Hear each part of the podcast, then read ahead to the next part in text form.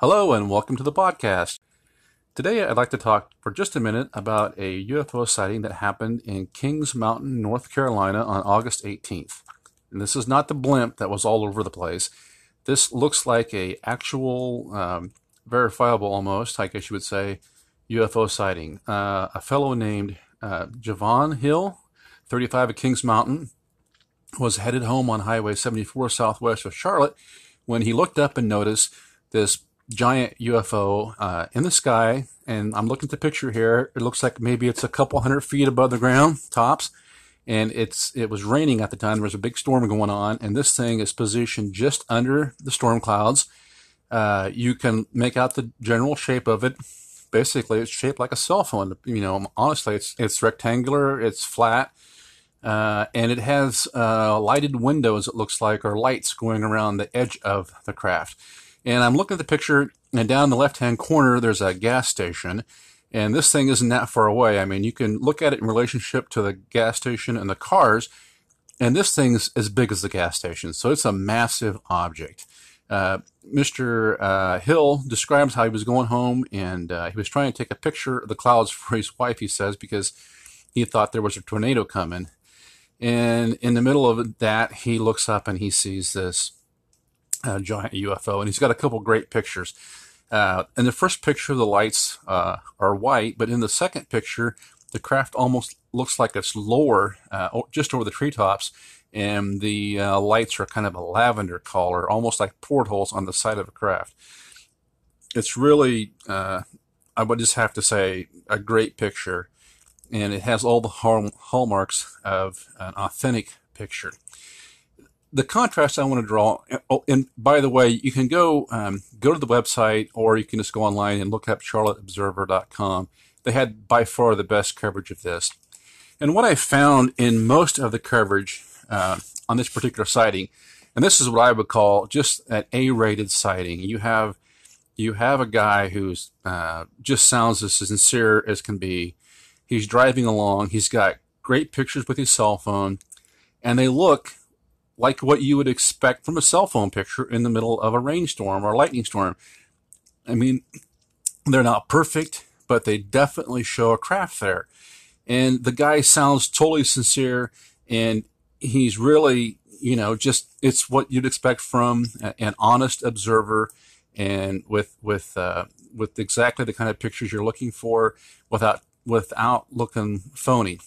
Now, on the other hand, there was the pictures of the blimp that were taken a couple weeks ago down in North Carolina, by the way, and it turned out that they were uh, the Goodyear blimp. Okay, that got proved out.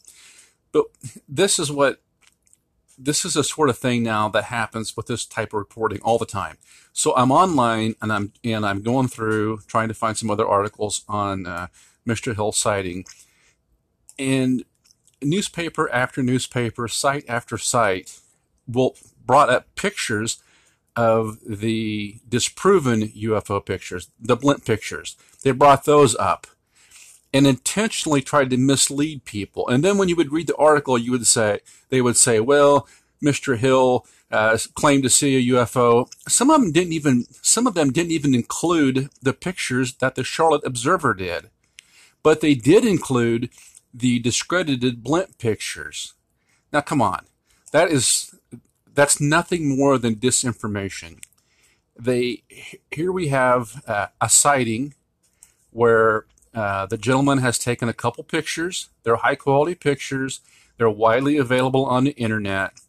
But yet, when you go to download an article about the sighting, most of the sightings, other than the Charlotte Observer, are posting pictures of a discredited site while they're telling you about Mr. Hill's site, which has not been discredited.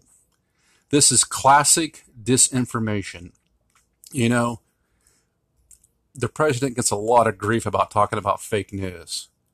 But how is it not fake news when a gentleman reports a UFO sighting? The gentleman provides two high quality pictures that, for all intent and purpose, look authentic.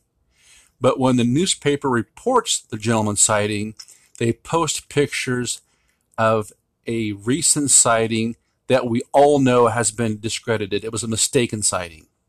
That is simply disinformation.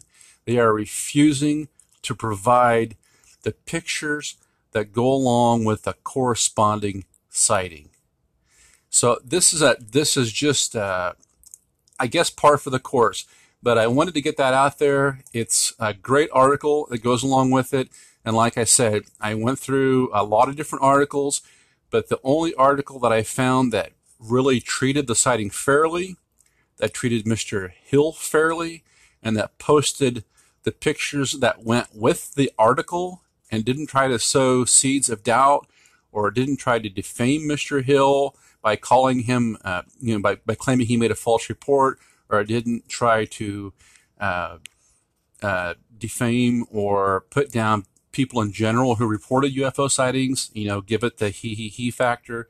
Well, out of all the reports that I've come across so far, I've only found one that treated the that treated the sighting in a fair manner that would uh, that, that that would show journalistic journalistic integrity.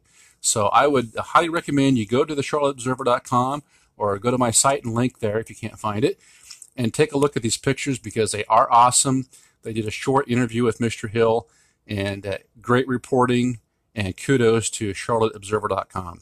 That's it for now. Over and out, ufowarning.com.